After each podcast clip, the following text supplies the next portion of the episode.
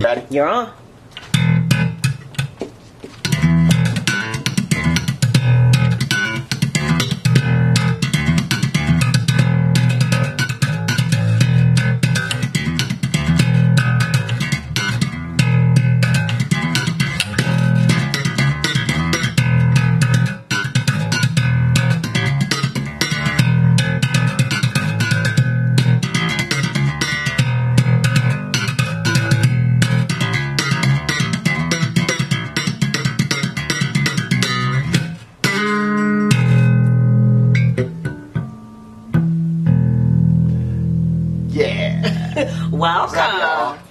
What's up?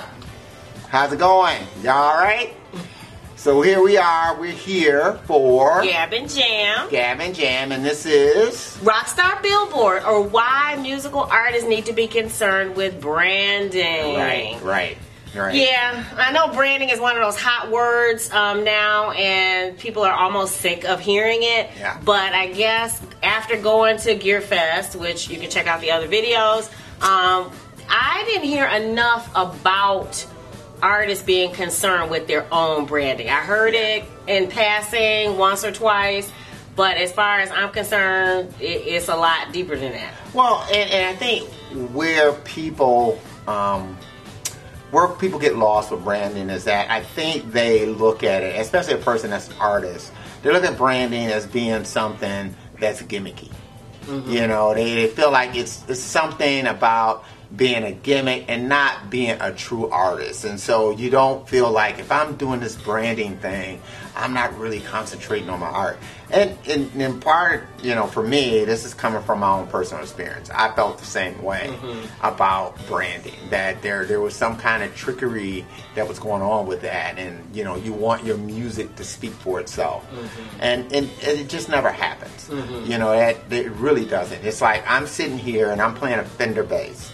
And you know it from the headstock, you know it from the way that Fender is written, you know it from the way that the body is, you know that this is a Fender jazz bass, you know, just based on the pickups and everything else.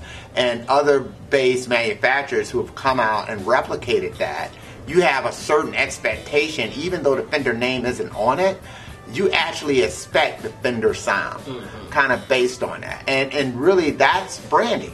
That is all branding. Same thing with the Gibson Les Paul. It's all branding. Things that we know and trust. We trust it because there was a brand. And what happens with a brand is once you establish something of quality, a certain expectation of what you're going to give your consumers, it becomes something that's very, very powerful. And it's something, it passes from generation to generation. And so why am I saying that about, you know, artistry?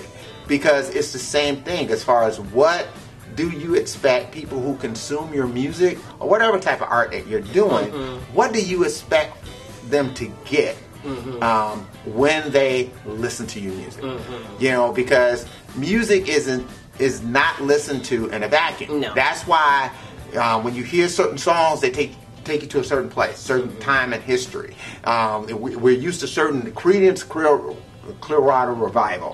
We're used to them being associated with that Vietnam era. You know, and that's a part of their sound and who they are. And their lyrics. Right. And all of that is what makes up their brand and who they are. So if they were to start doing EDM tomorrow, you'd be a little confused. You would be. And if they came out dressing like EDM artists, you would be confused about what they're doing. Same thing with Bruce Springsteen. He has that folksy, Americana, rock type of thing vibe that he has, and that's part of his brand. The hair bands of the 80s. And I know we like to, you know, we probably laugh at it now, but nobody was laughing then when Motley Crue and all the rest of those bands were running to the bank. I mean, but that was all part of their brand. That was all part of branding. So that's it's a good thing for you to know, even for your art, that in order for you to make sure that people are going to get from your art truly what you intend for them to get,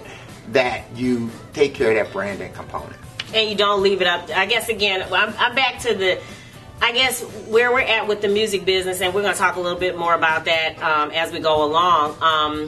is that you need to take control of it. Don't let, we've seen artists, even people that we've known, right, who get signed to a record label, and the record label tries to make them, change them into what they think people want to see from them, instead right. of letting the artist kind of develop their own, you know, whatever. If like we saw early Sia, early Jonathan Brooke, and if you look at their records, they're trying to be the next Madonna.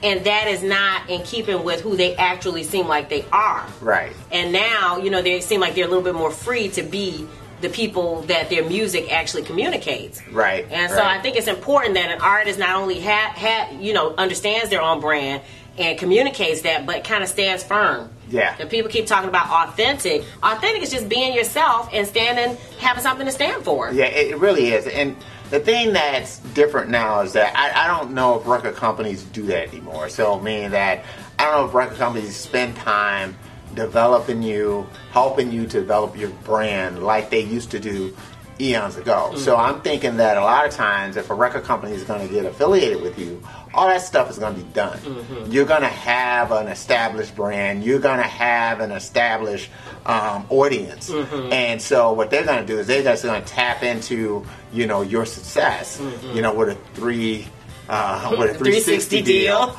That's going to take a piece of everything that you make. Wow. But again, kind of going back to that whole branding component, is that what's easy to do is to take somebody else's brand and emulate it, mm-hmm. and try to, you know, bank off of their success. It's just like if I'm building basses, it'd be a lot easier for me to just build a Fender style bass, mm-hmm. that's kind of got that sound to it, because you know, people are gonna say, hey, okay, that's the type of bass I want. But the problem becomes is that there is this glut in the market. There are mm-hmm. tons of people, including Fender, that are making these bases. So mm-hmm. why should they buy it from you? Right. And it becomes harder for you to distinguish yourself. Whereas if you think about what's unique to you, mm-hmm. and you bake that into your brand, mm-hmm. then all of a sudden, how well you do it is not going to be as much of an issue, because mm-hmm. you're the only one that does it. Right. So to the extent that people like it, right. they're going to like it because it comes from you, mm-hmm. and the fact that you're going to be able to grow within that style, because mm-hmm. that style is what is innately you. And then you set the benchmark. You do. The Jack White and the White Stripes, where that becomes the benchmark. It does. I mean, I remember Sting saying that, is that, you know, there's a whole bunch of people who sing better than he does, who, you know, who are a lot more skilled singers and things like that, but no one had his voice. Mm-hmm. And that was true. Whether it's during the Police years or Sting now, that Sting voice mm-hmm. is what became part of their mark. Mm-hmm. That was as much a part of their mark as the three guys with the blonde hair. Mm-hmm. So, I mean, these are all the types of things that help. It's like even with early Prince. Prince, I think probably for the first three albums, sung in falsetto exclusively. Mm-hmm. You didn't even quite understand what his real voice sounded like. Yeah. You know, and it wasn't until I think like Jack You Off on the Controversy album. Mm-hmm. Boy, am I showing you guys that I'm a deep Prince fan. That's deep. Yeah. I've analyzed it to that. Right. That's telling you something, right? That you actually heard his real voice. Mm-hmm. And then, you know, with the, you know, 1999, you actually heard the real voice.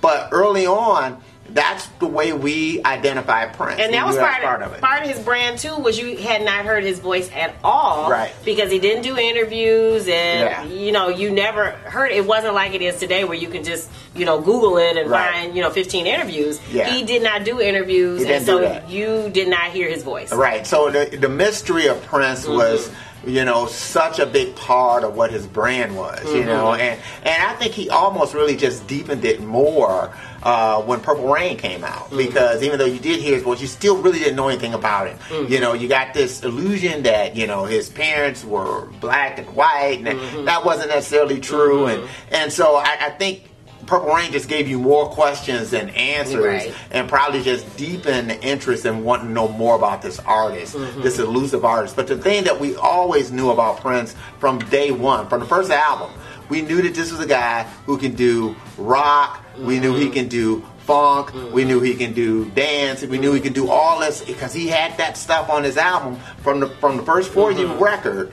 he had a diverse jazz record. Yeah, mm-hmm. He had that. Yep. So that was all part of his marketing and his branding. Yeah. Mm-hmm. You know, from the inception. And I think that's the thing you have to be as an artist, is that your brand needs to reflect what's you being true to you. Mm-hmm. If it doesn't, then it's going to be very hard for you to sell it and to stay true to it. Mm-hmm. And you don't want to reach the pinnacle of success. I still keep saying that, is that people who we think are successful and then they feel tortured. I think it's because, just like somebody working at McDonald's who doesn't like their job, they realize they don't like doing what it is that they finally are making money doing. Right. Yeah. Because they're not being true to who they are. Right. You don't want to create a brand and feel like you're trapped by the brand. Right. You know, you want to create a brand that, again, like I'm saying, it truly reflects you, so that your growth within the brand is something that's expected and is a natural evolution of what you do. You know, you don't want to be like McDonald's and then all of a sudden you're doing car insurance. Right. You know, we don't expect that. But, you know, we may be able to accept McDonald's doing pizza. We might, or any other kind of food-related type products, we may be able to do that. Or even like getting into kids' toys, that kind of thing. These are certain things that we can kind of expect from McDonald's based on the way that they built their brand.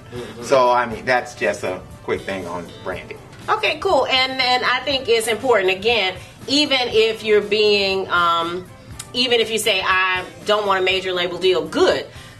Because whatever brand you establish is what you're going to put forth. Right. You're going to be responsible. You're going to be the keeper of your brand, which means you're going to establish colors and fonts and whatever it is that you do. And there's no mistake and there's no accident that we're wearing our Blooming Projipi shirts. Yes. But again, everything you do needs to reflect who you are, and that's what you're going to promote, and that's going to be a secret to your success, your secret sauce. And understand too that there's a whole area of intellectual property law that's dedicated to protecting brands, and that is trademark law. Trademark law is all about this, not copyright. Trademark is about you protecting your brand and you protecting what in the legal world they call the goodwill that's created along coming with out your brand. So that's, you know, that's, again, it's letting you know how important this aspect is. You know, when you think about intellectual property, you think about patent, you think about trademark, and then you also have copyright. So trademark, that's the branding component that we're talking about. So very, very important. Okay, and if you want to know more about our brand, make sure you check out the What It Means to Be a Projipi video. Also, if you want to know more about what happened at Gear Fest, make sure you check out those videos. Yeah. And as always, love, peace, and chicken grease. I got that one. I got that one. And if you dig the vibe, hey, you got to subscribe. All right.